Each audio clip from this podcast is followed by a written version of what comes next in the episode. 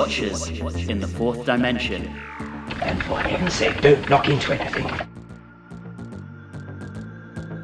We're to be friends, do you hear? Friends. Dizzy, dizzy doctor. Hello and welcome back to Watchers in the Fourth Dimension. I'm Anthony. I'm Don. I'm Julie. And I'm Riley, and the gasnet box of yours was pretty potent. Well, this episode, it's the final end, for now at least, of everyone's favourite pepper pots as they get involved in antique selling and alchemy. Believe it or not, the evil of the Daleks is a lot less strange than it sounds.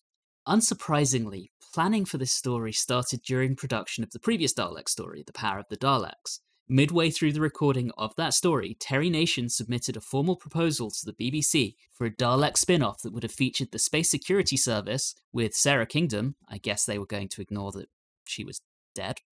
Her brother David, who I assume is a different brother to Bret Vyon, who's also dead, and an android called Mark 7, who is no relation to Gary 7 from Star Trek.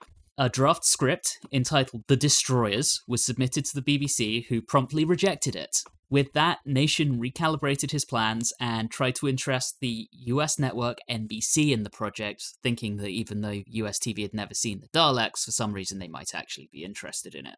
With that in mind, the BBC decided that the fourth season of Doctor Who should culminate in an epic final showdown between the Doctor and the Daleks, with the Daleks to be rested thereafter. As with The Power of the Daleks, Nation was too busy, presumably trying and failing to get his Dalek series off the ground, to write the script, but once again, he gave former story editor David Whitaker his blessing to write it.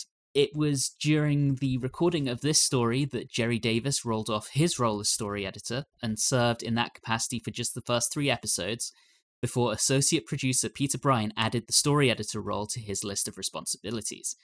As we touched on last episode, he was being groomed to be Innes Lloyd's replacement as producer, and this was another step in that direction. Victor Pemberton, who had actually had a small role on screen in the Moonbase, was named as the new assistant story editor, backing him up. As we talked about last time, Innes Lloyd and Gerry Davis had decided to write Ben and Polly out of the show, and they had asked that the writers of, both The Faceless Ones and The Evil of the Daleks to write potential companions into their scripts. Their first choice, Pauline Collins as Samantha Briggs in The Faceless Ones, actually turned down the offer to become a permanent member of the cast, which meant that they had to go with the alternative option of Victoria Waterfield from this story. The part of Victoria was originally offered to an actress called Denise Buckley, but plans quickly changed and Deborah Watling was cast instead. She didn't actually audition for the part and was offered the role after Davis recalled her from a 1965 Radio Times cover, so that's two years earlier, promoting an edition of the Wednesday play in which she played Alice Liddell, the muse of Lewis Carroll, and he suggested her to Lloyd. She'd also previously appeared in the 1958 TV series of The Invisible Man, as well as Life of Bliss and Out of the Unknown. Talking about behind the scenes crew,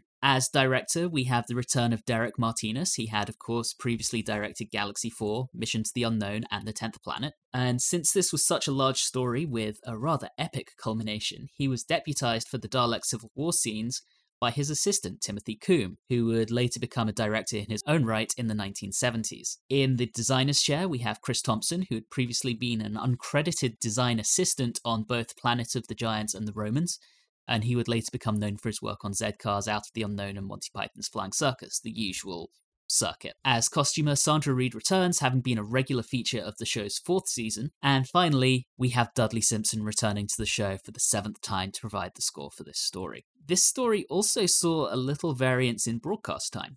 The first episode was delayed by 20 minutes owing to the FA Cup final between Tottenham Hotspur and Chelsea on the same day. And Riley, you'll be happy to know that Spurs won that 2 1. Yes. And episode 7 was similarly delayed, although that one was by 45 minutes owing to the BBC's coverage of the Wimbledon tennis tournament. So lots of sports messing up Doctor Who right now. That just about wraps up our behind the scenes information. So, with that, if he's not too excited about Spurs winning the FA Cup over 50 years ago, uh, the short summary is with Riley this time around. We learned that an Abraham Lincoln impersonator had the TARDIS towed from the airport.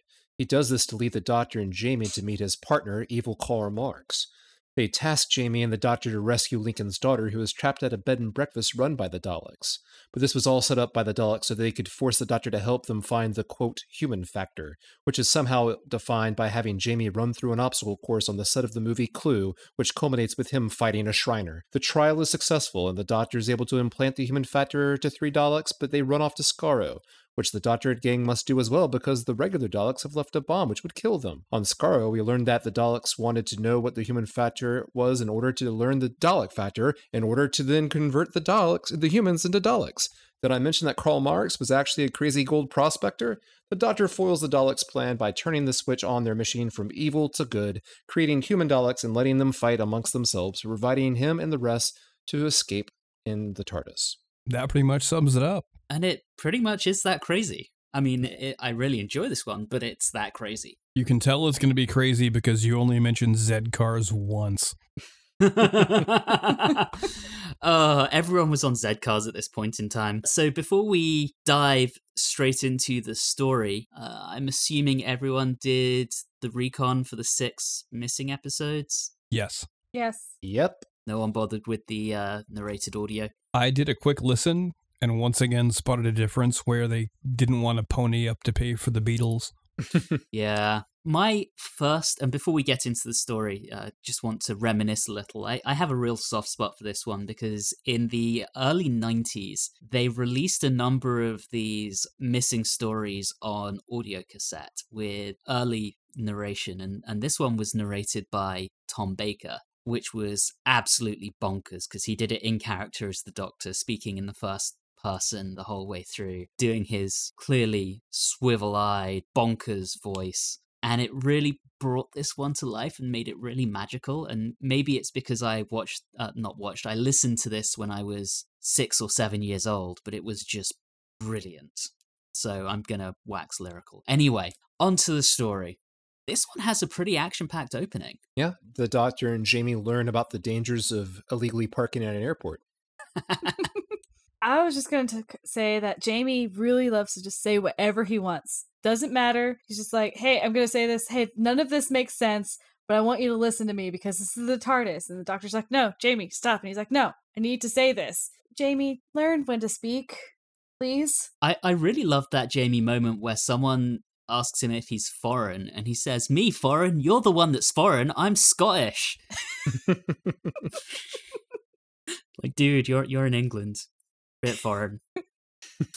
and then they have the creepy guy creeping on them. Yeah. I really thought that this didn't feel like an episode of Doctor Who. This felt more like an earlier episode of The Avengers with that kind of espionage theme. There's clearly some kind of intrigue in contemporary London. It was an interesting way to start the story. And the fact that we don't see the Daleks, and even though it's called The Evil of the Daleks until towards the very end. It's the same tactic they did with the Dalek invasion of Earth, where they kind of leave you waiting for that moment. That actually leads into my first of, of two complaints about these first two episodes, which overall I really, really liked. I don't think they should have shown the Dalek in the first episode. I think they should just have had whatever assistant guy be killed and use the Dalek light flash to show it, but not actually show or hear the Dalek. And I wouldn't have called this episode Evil of the Daleks. I would have called it the human factor. Because the entire structure of the entire first episode and all the way into the second episode where the Dalek first bursts out of the cupboard and the doctor sees it, that's the culmination of a mystery and attention. And when they show the Dalek that early, it completely kills it because suddenly you know what's going on. Plus, they call the serial Evil of the Daleks. And I, I think that's an interesting point, Don, because when David Whitaker wrote this, he actually gave each of the episodes their own title, like we used to have on the show. And this episode was originally going to be called To Set a Trap, dot, dot, dot. So Daleks weren't mentioned in the episode title if it had had a standalone title. And I think, yes, that would have worked a lot better. I'm sure the BBC was in two minds about it because, from a narrative perspective, I agree with you that not saying Daleks would have been better. However, because they're still banking on people watching something because of the Daleks, because of what was Dalek Mania for a while, then they would want to make sure that they know the Daleks would be there, you know, so they could get more people to watch. Marketing versus narrative. Yes. I agree with you. I think that it was a mistake. All of you make extremely good points, but all I'm doing over here is thinking about how much I wish that the doctor and Jamie would go back to the airport commandant and explain everything to him again for him to be more bewildered. that would have been entertaining for an episode. He would have made a nice recurring character. One thing I really did love about this episode was just that little double act between the Doctor and Jamie and how the two of them are trying to piece together all of the elements of what's going on. I, I think that relationship is really starting to bloom, and we saw that last story, and it we're seeing more of it now. It's just the two of them. I think they're a great, great, great double act. I believe that their relationship, especially Jamie, is the main shining part of this entire serial because now that he is the lone companion, and when was the last time we have had that? It allows Jamie's character to really get fleshed out. He actually has moments with the doctor where he's getting into a fight with him and getting into an argument with him. And I think that's refreshing. Instead of just people just circling around the doctor, they're starting to develop an actual real relationship. They're having characters instead of people that fulfill plot functions. Yeah. Mm-hmm. I mean, I think a big part of that is this was written by David Whitaker, who is a lot better at that characterization than some of the other writers that we've had. And I like that they still introduce Jamie to new quote unquote modern things, such as the train, but they do it in such a way where it's like, okay, you've got your laugh, and now we're going to move on because as soon as it's explained to him, he's like, okay, great, there's an explanation, and he just goes with it. And I love that about Jamie and how they brought someone from the past and were able to do it successfully because he's just he just has that kind of movement of character He rolls with it. yes Let's talk about the two or three, I guess, if you include Waterfield, supporting characters. So we've got Kennedy, who, you know, he, he's a bit rough, is Kennedy, speaks a bit like this. But he's so easygoing. I, I swear there was a moment with Waterfield where he asked Waterfield to see inside the what we learned to be the room where the Daleks are, or the the, the transporter, and Waterfield says no, and he goes, "Oh, sure, all right." I mean, he's just like, "Okay." No concerns with this guy. He's like the most easygoing thug ever. Yeah. He's not going to push it. And then you've got And then we have Perry. yes, Perry. Who is, uh, I believe, came in third for Upper Class Twit of the Year. He did put Yes. in an excellent showing, though. Yes, he did. I do love that the actor Geoffrey Colville for Perry would eventually go on to be in Lovejoy, which was a, a TV show about a roguish antiques dealer who solved mysteries. So he's uh, he's clearly got a, a type of show he likes to be in. He's been typecast, the poor man. I mean, that accent. Did anyone else think one, once again that the plan to get the doctor and Jamie involved was just a little bit convoluted and insane? Just a bit. Yes. To the point where the doctor even says it wasn't a lot to go on. Yeah. if that's your goal, maybe think it through. I mean, it only worked because the writer really needed it to. Yeah. But we did get the doctor and Jamie hanging out in a coffee shop listening to the Beatles, so it was worth it. because we had the Beatles and we had Nobody Knows the Trouble I've Seen, and all I could think of was Lion King. It was beautiful. We also had Jamie on the dance floor, and there's that wonderful shot with all the girls on the dance floor are wearing tartan skirts as well. So Yep. you've got Jamie in his kilt and uh, amongst these women all wearing tartan skirts. I just thought that was a wonderful little bit of juxtaposition there. Anyway, we we close out the episode with Kennedy being an absolute moron, breaking into Waterfield's secret room and just flicking random switches. Like, dude, what are you doing? But here, the one conspiracy we never heard Kennedy was, in fact, killed by a Dalek. Which takes us nicely into episode two. This episode has my favorite bit of the Doctor and Jamie comedy duo, where the Doctor warns Jamie not to hit anything and then immediately knocks into something with his butt and Jamie has to catch it. they they really have a wonderful rapport between Patrick Troughton and, and Frazer Hines. They're a great, great double act. I'm gonna keep waxing lyrical about this for the next two seasons. And I love that Jamie is the one who calls out the time machine theory. Because the doctor's like looking at the stuff and he's like, it doesn't make any sense. It looks brand new, but it's old and I don't understand. And Jamie's like, it has to be a time machine. And the doctor's like, eh, that's not possible. And he's totally right. Congratulations. I like that they give Jamie stuff to do and to figure out. Yeah, Even though he's a man, you know, from the past and out of time, he contributes. He's helping and not just being the muscle. really goes to show how wrong the previous production team, who I won't name, were about companions from the past. You know, the whole reason they got rid of Katarina was because they felt that a character from the past wouldn't work in that role, and here's Jamie working perfectly. And we'll have another one by the end of this serial. Yeah, It's also refreshing to me to see only a male companion because it's always a woman. Always. I know we've had this once before with Steven in Yeah. The massacre. in the massacre. I'm trying to think whether we ever get this again. I think we briefly get it with the Fourth Doctor and Adric for maybe one episode. It's definitely not something we see very often. Do love the mystery of this, and I also love that Perry, who despite being deeply embroiled in the conspiracy theory, or conspir not even theory, just the conspiracy, has no idea what's going on. He disappears after he brings the police back. And you have Yeah. to wonder what he thought because he brought these people in and then all these people just disappeared. Incidentally, this was the episode where Ben and Polly were originally meant to be written out. So I think I said last time Michael Craze and Anneke Wills had been contracted up to this episode, and eventually they just paid them out and, and didn't use them. I can't help but think that maybe this would have been the Doctor and Jamie would get zapped into the Victorian era, and Ben and Polly just wouldn't go with them, and that would have been the last we had seen of them, which would be a really shitty ending. Yeah. I agree completely. I couldn't. I, I was thinking how they would have been able to write them out. Have them walking away as the doctor and Jamie get sucked back into 1866, and them just say, "Hey, okay, we're gonna go back and go and live our normal life." Would not have been very satisfying. Perry and the police arrest them. They spend the rest of their lives in jail. for, for the murder of Kennedy. Yes.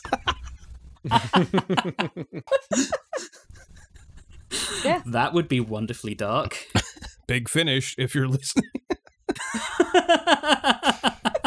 I mean, Ben just sounds guilty. He'll just be shouting all the time. Yes. He protests too much. I didn't do it. okay, dear listener, every time one of us says big finish, are you listening? You have to take a shot. So they're in 1866 and they wake up in a really nice room and you hear the birds chirping and then Molly comes in and she's like helping out and then she looks at Jamie and she's like, "Oh, well hello." I'm like, "I get it, girl." I measured this. Every single interaction she has with Jamie, she giggles at least once. I think she's delightful. Oh, Molly's I wonderful. love No, I love Molly. Maybe Molly should have been the new companion. If she had a little bit more agency, although Victoria doesn't either, Molly follows the rules too much. I mean, Victoria's scared because the Daleks are telling her to, but Molly's just, if she was shown as a servant who, even though she was a servant, did more, then I would agree with you. Incidentally, Jo Rowbottom, who played Molly, actually auditioned for the role of Victoria and didn't get it. Little Oh. tidbit. Why were the Daleks measuring and weighing her, Victoria? They were just skinny shaming him, skinny shaming her because they're just they're just terrible creatures. okay. And they, they clearly don't understand humanity. I, I almost think it, it's part of a convoluted way to show that lack of understanding and why they don't get the human factor. Okay. Mhm. I kept at the beginning trying to determine how this was going to play into the plot later. It did not. Is Victoria's weight going to pay off later? we'll just never know. I love when he shows the painting off. And when I first saw the painting, it wasn't a very great picture. So I was looking at it, I was like, it's it's not a really great picture, is it? And it's like, oh, that's my late wife. Oh, I'm sorry. I- I did find a bit of unintentional humor at that moment because he asks, "Oh, is that your wife?" Says, "No, that's a painting of my wife." It just the way it was set up was a very Python-esque comedy beat. and Jamie's immediately got eyes for her as soon as he sees the Oh, painting. yeah. Calm down, dude. Calm down. Yep it's this whole like long setup, very much from the second episode, that Jamie's looking for something. Those portraits. It's 19th century Tinder. All right, I know what we're moving into, and the question is can Anthony talk about this without saying the word alchemy or alchemical? The answer is no. Damn. Anthony cannot talk about this without saying alchemy or alchemical. All right, kids, it's all done with mirrors. So everything in this, in Maxtible's explanation, and by the way, before we talk about this, Maxtible's beard, I have serious beard envy there. That's that's that's the dream beard. Where do you think the static electricity came from? Rubbing on the beard. So everything in this, in Maxwell's explanation of how his time machine works, is pure alchemy. He talks about how there are 144 mirrors. That's 12 squared. That's got some importance in alchemy. All the static. That's what it is, and it's just the beginning of this story's obsession, or, or dare I say, David Whitaker really the culmination of his obsession with alchemy. We'll come back to it later, where it becomes a bit more blatant as we start looking at both physical alchemy of turning lead to gold versus spiritual alchemy of a transformation of the self. So this is where I start rambling on. So I'm going to quit while I'm ahead and come back to this topic when we're in, I don't know, episode six or seven. I did like the really bonkers explanation that he gave, and the doctor pricking up his ears when he mentioned static electricity. Oh yeah. That's one of the reasons Yes. He knew. I'm just like, why did you unveil the Dalek in the first episode? Because this reveal was just perfect. It was what it was building towards anyway. Yeah, the first thing we'd heard would have been the Doctor, and that had been the first instance of the Daleks. After that little hint, that would have been beautiful. Completely agree. And we find out that they absolutely need Jamie. Why do they need Jamie? It's not really very well explained. Jamie gets hit over the head, and then we find out that Jamie is absolutely needed for what we have no idea what he's needed for, but a delay will result in death. Dun dun dun. Episode 3. Addition of a unnecessary extra character. Terrall. Yes, but we also have Toby, who is the guy, Aw, who is the guy that hit Jamie, and who has a cudgel named, and I love this, Mister Nod.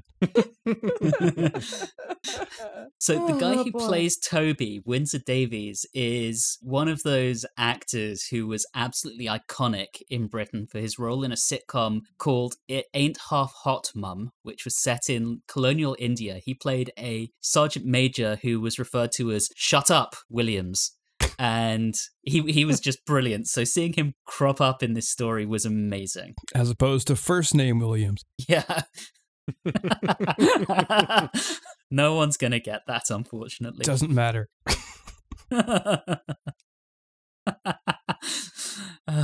so, by way of no, I'm not going to explain it. Let's just keep that a mystery. So this is where we're moving into the celestial toy maker part of this serial. Eventually. Yeah, One thing before we get quite into all of that, when I was first watching this, when they did the loose cannon reconstruction, they decided to do some random filming because there Yes. kept on being a whole bunch of rear shots of Victoria. And I was like, why do they just show her from the back? And then I finally pieced it together that, oh, they just wanted to have at least some movement. So they decided to actually film some things. Yeah, they actually went to the house where this serial was filmed Oh, and wow. shot new stuff. It's still there Oh. as well. I think this was this recon was ten years ago. I think the house is, is still there and it's grade two listed, which means you, they can't modify it. I think they had to digitally add in some wallpaper to make it match the existing footage. But yeah, they went all out. Fantastic effort. So I do have a question on Toby and Terrall. The random little kidnap of Jamie at the beginning. I couldn't quite figure out why it happened. Because Terrall was being controlled with that little device. Mhm. And the thing where th- that they were doing is they needed to get Jamie away from there at first so they could set up all of this nonsense of what Jamie Oh. needed to do. And then they were going to bring Jamie back to go through this test to figure out what the human thing was. Oh, okay. Got it. I didn't get that either. You're welcome. Yeah, I, I missed that too because Waterfield and Maxwell didn't really seem in on the whole kidnapping piece. Especially since he was returned almost immediately. It's not a very good kidnapping. No, well, So speaking of the the various trials, so there's a giant black man whose mind is underdeveloped, but he's super strong and he's meant to be a Turk. So yay racism. yeah, it's not even just that he's black, he's trying to be a Turk. It's the fact that they had to go with the the dumb Yeah. version of it. I'm like, "Re- did we really have to do that? I hate when that happens mm-hmm. because he really could just be this really cool dynamic character who, you know, when he's told what to do, he he does it and then after talking with Jamie and Jamie saving him, then he's like, "You know what? I've been thinking about this all wrong." But they just do like the the dumb version so that he doesn't have to have any lines and he just kind of gets to sit there and nod and grunt and it's just it's not a good way to do a supporting character like that. I agree. I, agree. did not like it. But I got the feeling from what I saw of Kamel, who in in action I actually liked him because despite what Maxtible said, Kamel was actually pretty smart. He couldn't speak, so he had he had the classic version of dumb, as in one who cannot speak. But he wasn't stupid. Yeah. It's just I don't like it even from a even if someone generally thinks of him as dumb, it, it gets really frustrating. Yeah, it, it's an un- Because the- unfortunate stereotype. Yes. I know we're all thinking it, so go ahead and grab your shot glasses. Where are the big finish stories of Jamie and Camille adventures? Yes. That's really too bad. Imagine if Camille had could have been a companion. I would like to be casted as Camille uh, to do the voice acting work. Be very limited, but I believe I can do You could it. have the Doctor Who Kamel workout book, you know, bending things behind your neck. I mean, that was what, 15 minutes of this serial was just Kamel's feats of strength.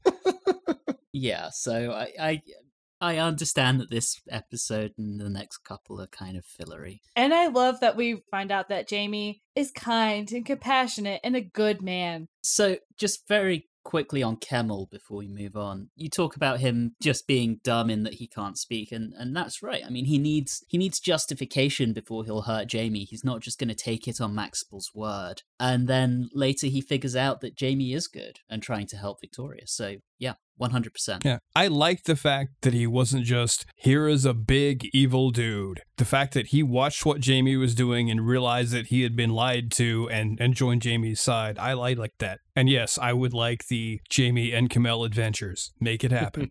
I do like a little bit later in this episode, we get another instance of the doctor and Jamie being upset at each other. Yes. And Jamie standing Mhm. up to the doctor. I'm like, yes, this is what we need. I love the interactions with companions where they stand up to the doctor and don't just do what he says. It was a bit reminiscent of Ben in the Macra Terror, except Jamie's not under any form of mind control. hmm Mhm. Although there is yet more mind control in this series. there is. There is. After so many stories of mind control, it, uh, it's refreshing to have Jamie being mad at the Doctor without being under some sort of other influence. Yeah, he just doesn't like feeling manipulated. Which, of course, the Doctor uses Yes. to manipulate him some more in the over the course of the argument.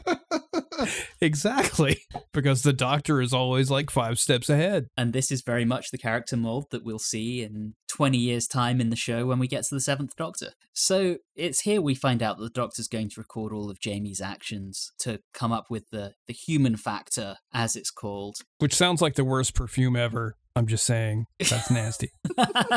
I was thinking it was like a horrible tagline for like IT company or an insurance company advertising on TV. The human factor.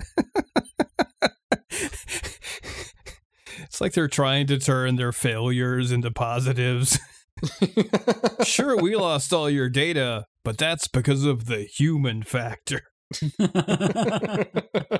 As he goes, starts on this quest, I, I had one major question because even taking into account the whole Terrall Toby kidnapping of Jamie, that wouldn't have given enough time to set up all the traps. So why does a Victorian house have all of these traps built in? Because why not? Okay, if I had one, I enough. would. There would be secret passages everywhere. Oh my god. You oh, don't Oh, so you awesome. don't think that Maxtible is just a crazy nut? Because that's what I think. I mean, Yeah. yeah. that is the scene that was missing from the previous episodes just scenes of Maxtible pulling up the axe, you know, hanging it from the ceiling. Stroking his beard. I can I can see a David Lynch scene of like just 15 minutes, just straight and nothing but that. No cuts. uh, the Evil of the Daleks, as directed by David Lynch. Oh, that would be good. You know it. It, it would be even more padded. with those scenes. All right. So we end this episode with Kemel and Jamie facing off, which is going to lead into the inevitable fight. And Toby died. We're all gonna miss Yeah. him. Lesson don't steal, kids. That's right. I'm so sad we didn't get to see that fight because I really wanted to see that fight between Jamie and Kamel. Yeah, this huge, huge guy getting destroyed by this this small little guy. Well, because they thought that the fight would be won purely on strength. That's not Yeah. how fights work. But we got to see a Dalek carrying a little handkerchief. Head Headcanon, that Dalek totally had a crush on Jamie and was leaving it there for him. Had nothing to do with Victoria and the whole plot. I really love how Kemel realizes Jamie's nice after Kemel falls out of the window and Jamie helps him back in. I just think that's so lovely. You know, it's very, very human, very, very Jamie, very chivalrous, Very- uh, Hmm? very heroic. Yes. And then Kemel immediately pays him back by saving him from an axe. How better to form a friendship than saving each other? Yeah. That's true. It's so good. It's so good. And then I think Jamie's probably the nicest anyone's ever been to Kemel. Kemel bows to him and he says, None of that. We can be friends. It's very nice. And like he's treating Kemel like a person, which I don't think, you know, just listening to the dialogue, no one else has really done. Because Jamie's the one who figures out that Kemel, while he doesn't speak, can write his name. Yeah. Yeah. Because Jamie takes the time to listen to him even though he doesn't speak. Because Jamie doesn't get caught up on airs and all that kind of stuff like Maxtible does. Jamie is just Mhm. Jamie and he's like, Hi, I'm Jamie. Who are you? And let's be friends. It's very cool. Reminds me of how our friendship started, Don. That's right. With less of a fight going out the window. yeah. And we find out that Kemel likes Victoria because everyone Aw. loves Victoria, apparently. I mean, Yeah. she is very pretty. Yeah. She's very pretty. She's very pretty, very doe eyed. Mhm. Yes. And speaking of the other inhabitants of the house, so Maxtible goes to try and kill Waterfield, and Terrall stops him. And it's that point that he, I mean, you can really tell that he's under mind control by that point because he starts going, You will obey, you will obey. it's like, okay, I see what's going on here. All right. hmm I did really enjoy the, the little dissections of Jamie's progress and how humanity is reflected in it. It was a nice little bit of uh, anthropology and, and to some extent psychology in that. I, I really enjoyed those little asides. Although I'm not, I'm not gonna lie. I also said that escaping random traps doesn't make you a peak human. That just makes you Super Mario. Yes. Do do do do do do do. and then poor Molly gets accosted by Arthur, and I'm like, no, but but Molly, Molly didn't do anything wrong. I didn't like Yeah. that.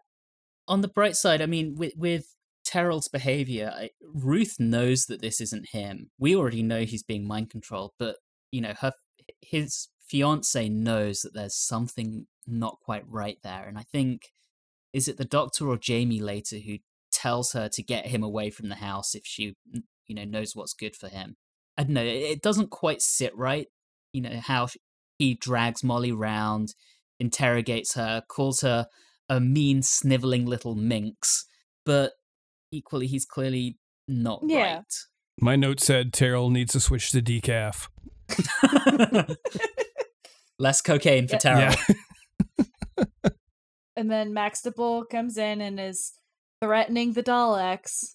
Oh, he's so good deluded. Oh, he so Ah. is. Really I mean, full he's- himself. He's still convinced that they have a partnership even after the Dalek pushes him over. He's convinced they have a partnership I- right into the last episode when he's in a Yeah. prison cell. And he tries to rationalize it as they are different people. Yeah, sure, dude, this is cultural mm-hmm. differences. That's exactly what this is. All for the the secret, which we don't yet know what it is. Alchemy. Take a drink. Ugh. So I also found it interesting that they decided to animate the climbing of the rope. oh my the god, that was so bad. no expense was, well, not spared. Spent? Would that be right? I don't know why they decided to do that. Presumably, they had no other way of filling in that gap. Okay, but I also think that one, I miss not being able to see the real thing because I want to know how they shot that. Because if Jamie's sitting there climbing up, climbing up an actual rope, uh, I need to see that. So Fair enough. you're welcome, guys. I don't think there You was have- upkilt porn in this. it's it's still have- Doctor Who. You guys get another two seasons of Doctor Who with this, so uh, You're welcome. So moving into episode five, wow, these Daleks are just terrible. Yeah, so Jamie Uh. Kemel already took one one out with a the rope trick in episode four, and now they take another one out by pushing it off the balcony. Yeah, And in a They're cutscene, they got a good third with like a bobby pin and some chewing gum. I mean, they're just terrible. The uselessness of the Daleks. One thing I noticed, and it might be me reading into things a little bit, but when the Daleks were kind of, you know, moving around and all this other stuff, the music had a little bit of the da da da da da da da. That's not you. That was there. Okay. That happened. Okay. It's the da da da da from New Who. And it's it's from oh, the theme. The, um, it's from the, sound the, of drums. It's from the theme. Yes, it's from the theme, and then it got expanded upon as a, a master thing in New Who, and it's just really fun to see how they use that da da da da da da da in different places throughout the throughout the music of Doctor Who yeah, Yeah, that was very Makes cool. me very happy. I didn't have a lot to say about the music because for the most part the music just fit the type of story that they were telling. It wasn't anything amazing, it wasn't anything terrible. It fit very well, but I did like that piece and it was like, "Oh, I've heard that before." And it actually fit narratively and fit in with the the theme of the Doctor. Speaking of sound, you know, in a way, when we find out that Terrall is magnetic, okay, you get the thing of the Dalek voice in his head telling him to obey. It's got just a little bit of reverb on it, and I thought it sounded pretty cool. yeah, that did sound really cool.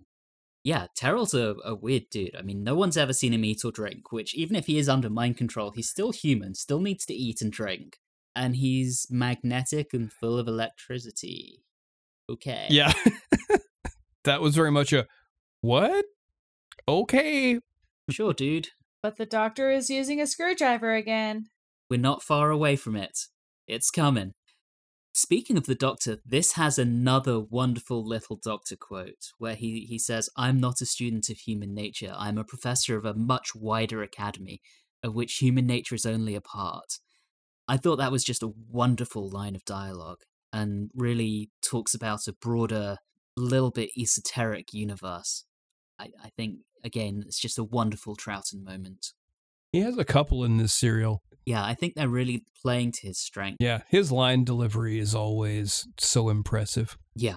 We already talked about mind control on Terrall, but Victoria turns out she was captured under mind control. Maxtible's now hypnotizing Molly, more mind control. I mean, I know it's been a, a theme this season, but wow, they went all in on mind control this story. it's just ridiculous. Yeah, hypnosis as a plot device. Maybe it was fresh back then, not so fresh now. At least they mixed up the mind control though. Because if everyone was being mind controlled the same way, it would just get old. It's like, all right, can you just skip that part? I don't need to see it. I think it makes sense that they kind of made it different for some of the characters, freshen things up. A lot of variations on a theme. Yes. And then we get, you know, the complete list of characteristics of Jamie, which is courage and pity and chivalry and friendship and compassion. I'm just like, oh, be still my heart. I'm beginning to think you just have a thing for the Scots. you know, that might be true. But it, it is true to his character, though, that he's shown all of those things. And I really like that. I'm happy to go on record and say right now, Jamie is one of my favorite companions. And if you're already thinking that and we're only a few stories in, I, I think you're going to end up on the same page. So, can we talk about the results of the human factor on the Daleks? Yes. Why, where do I sign up for some Dalek rides? Bumper cars. Dizzy Riley, Dizzy Riley. they are adorable. It's adorable, but at the same time, it makes no sense to me. I get that we're saying that when they implant it, they then become children. But even so, children don't necessarily know these games to begin with. They were playing this like one train ride, and I'm like, uh, did Jamie know this train ride? When they put in the human factor, did they just automatically know children's games? Well, Jamie didn't even know Ah. what a train was at the beginning of the, the story, so I assume not. Exactly. Yes. So I'm just I'm curious about a few things on that. But yes, they are adorable, Riley. that was one of those parts where I felt like I'm just going to have to go with this. because the more I think about it, the crazier I'm going to become. Uh yeah, it's it's an interesting uh plot device, if you can call it that. And it's definitely a really weird choice of cliffhanger. Where no one's in really danger, is. but the doctor is playing trains. And then that's followed in episode six with Dizzy, Dizzy, Dizzy, Dizzy Doctor.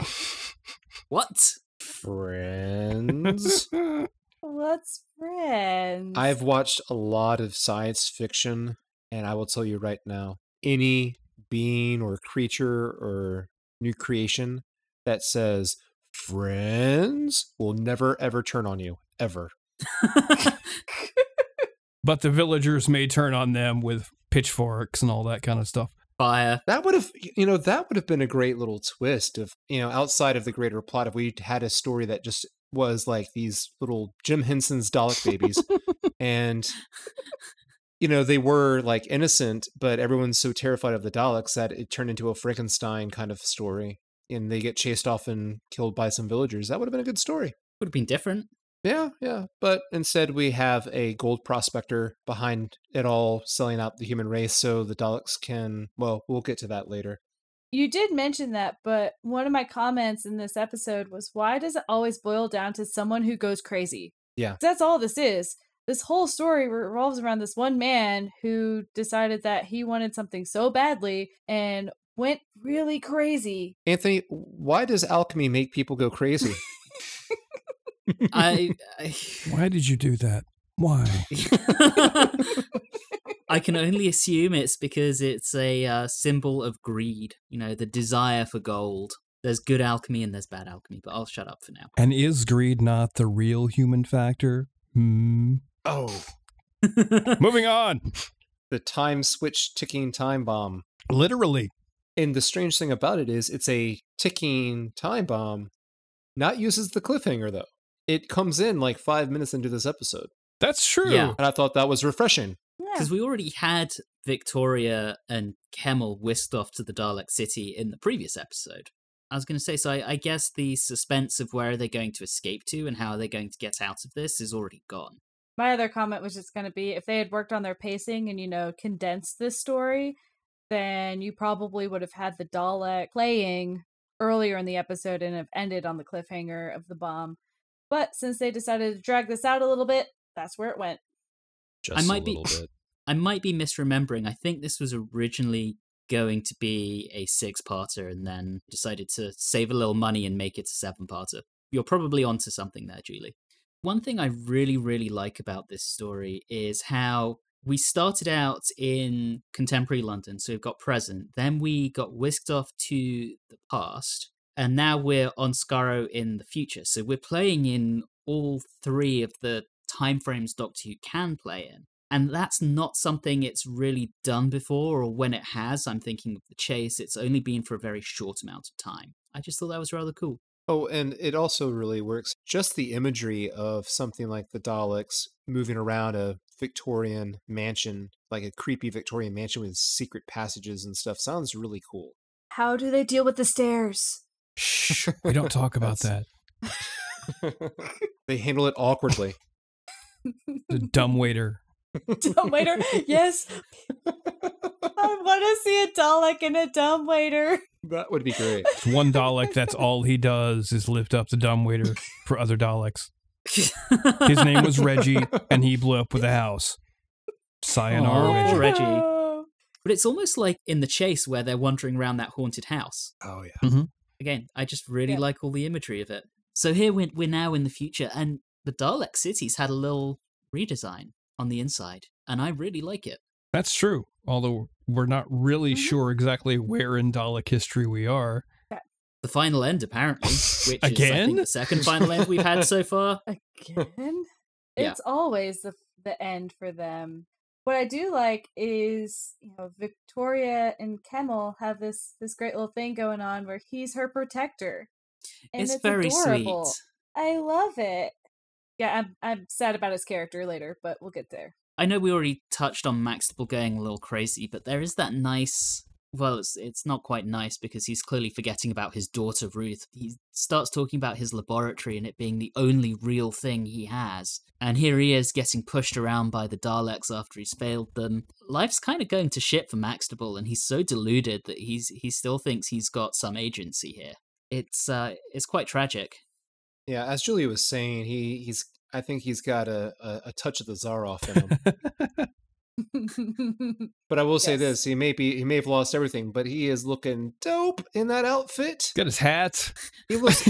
oh my god, he looks like Gary Oldman and Bram Stoker uh, and Bram Stoker's Dracula or Francis Ford Coppola's Dracula. I mean, he has got it all, man. He is looking fly. I do love that before the house blows up, he he decides he has to go and get his his hat and his travel case. Priorities. I mean, man. I mean, you know, he's he's a Victorian gentleman. Who is he if he doesn't have all these things? All right, the doctor had given the Daleks a name, or given them names Alpha, Beta, and Omega. Or I guess you all would say Beta. Damn Americans. We would Um, also say Omega and not oh, Omega. yeah. Omega. Amagain.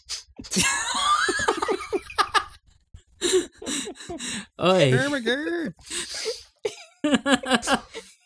I do love that when fake Omega shows up, the Doctor recognizes it because he recognizes what's effectively his own handwriting. And I'm not going to touch on the links to alchemy in, in his mark, but it's there. It's there, I tell you.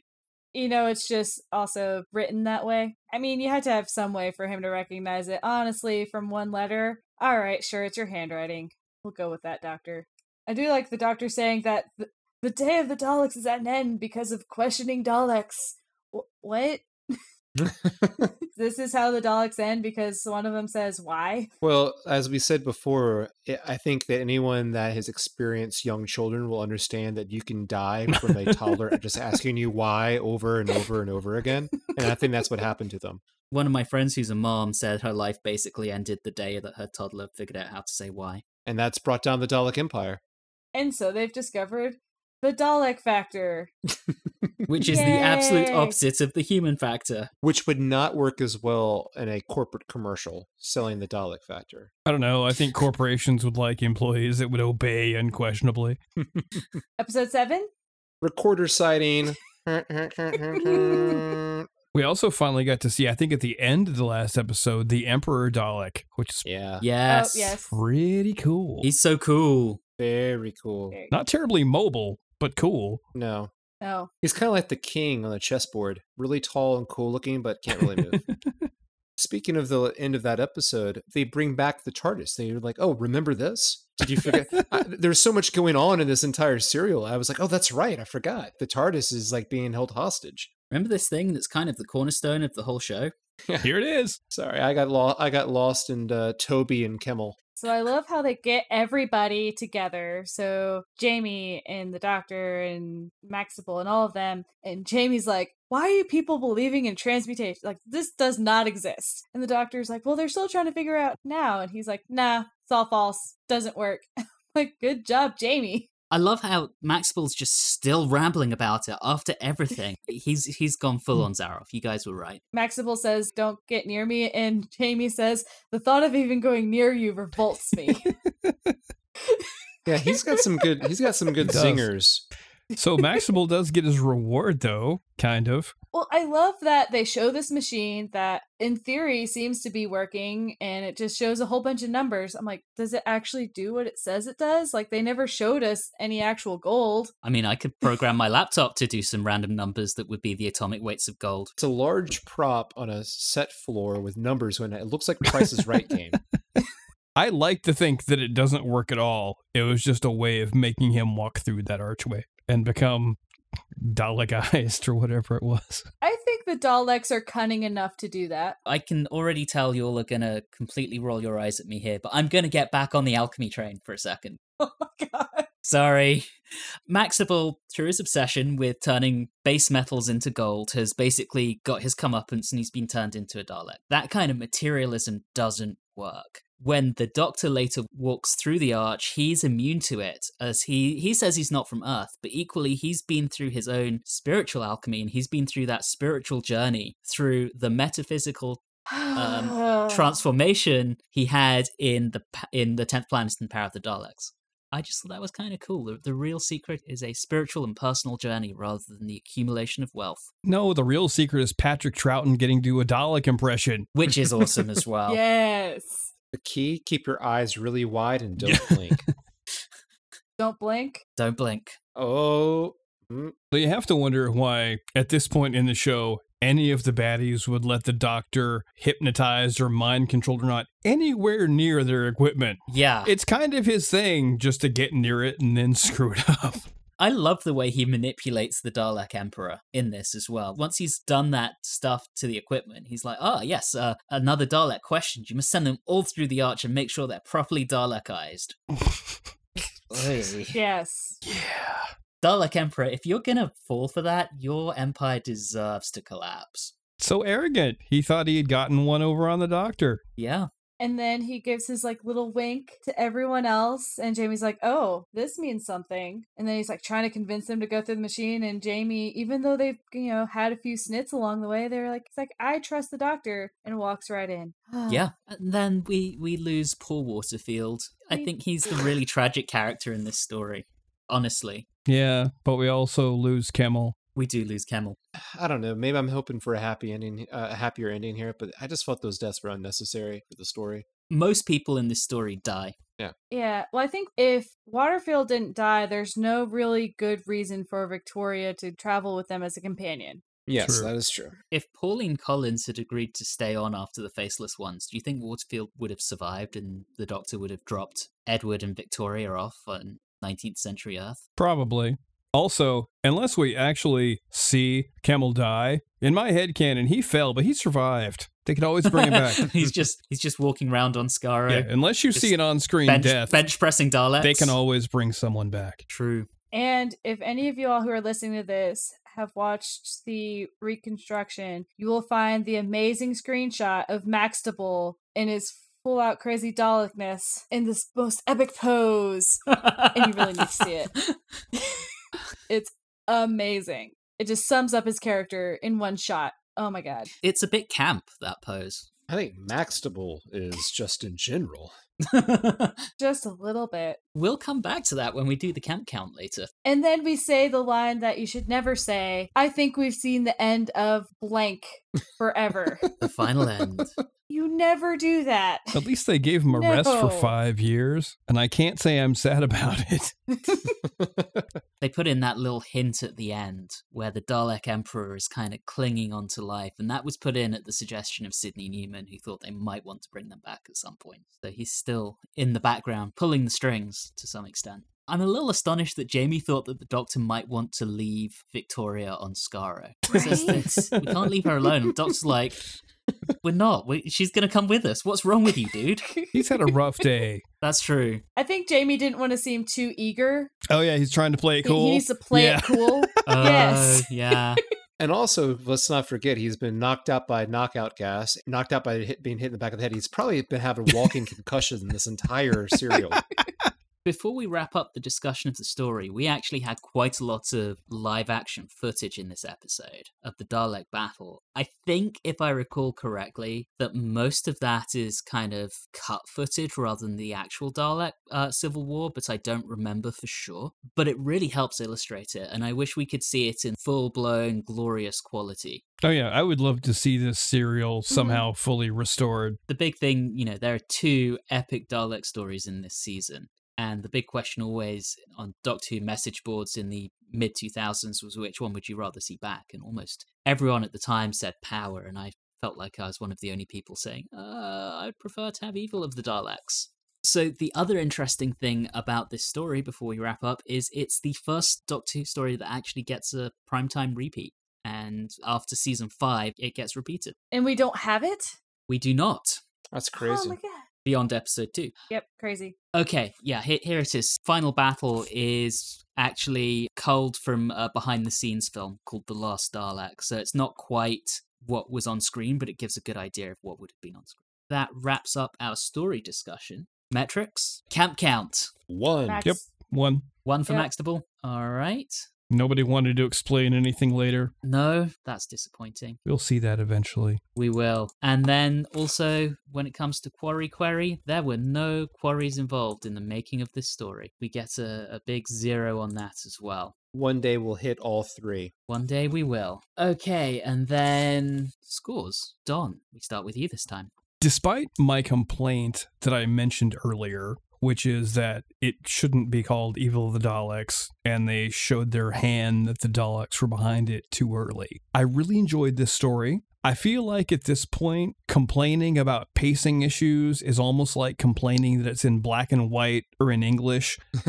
It- it's just part of it. I really enjoyed the first two episodes with the mystery. I would have liked the adventures of Kemel and Jamie a bit more if it had been condensed into about one episode, and maybe we could have had some more fun on Skaro. But this is a really good serial. If you can handle dealing with something that has every episode except one missing, I would highly recommend checking it out. So I'm going to give it eight Mr. Nods out of 10. All right, Julie. So a lot of things that Don said. What I like though is Jamie really coming into his own as a companion. The relationship that him and the doctor have is fantastic and they allow him to actually be intelligent and add to the story as opposed to him being the hired guns, so to speak. And you know, Maxtible was just batshit crazy, which is a lot of fun. Um, but there are a few pacing issues, and I didn't really like how they introduced Kemel, though he turned out to be great after we got past that.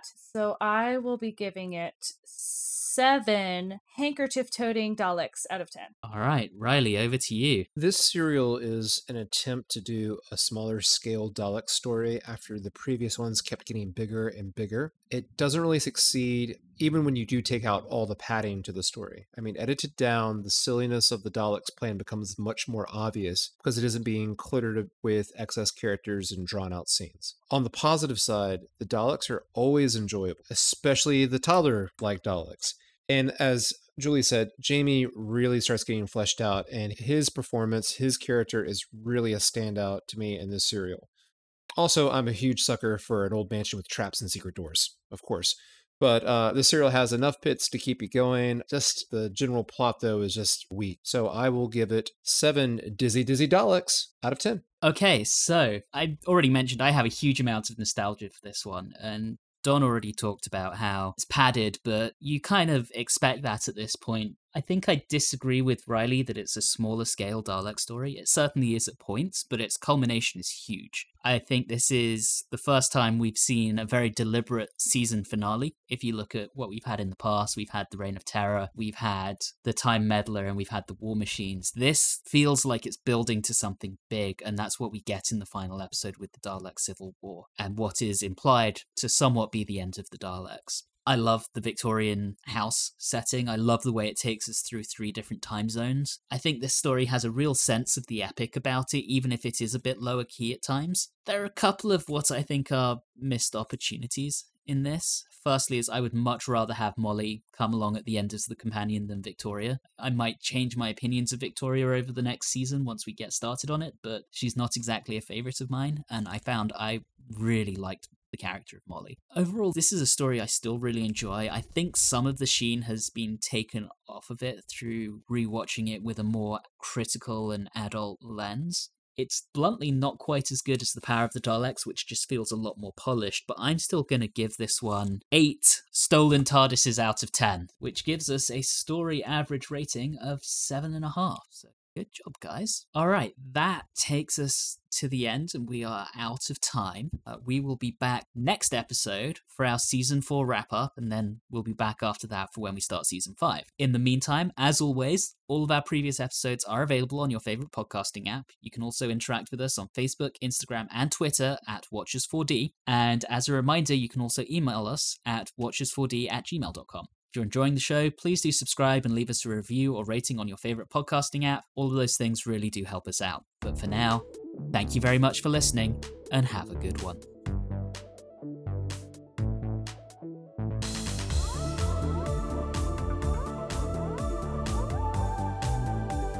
You have been listening to Watchers in the Fourth Dimension with Don Smith, Riley Shrek, Julie Philippak, and myself, Anthony Williams. This episode, Dalek in a Dumbwaiter, was recorded on Wednesday, the 29th of July 2020. And always remember, the answer is alchemy. The question? Who cares?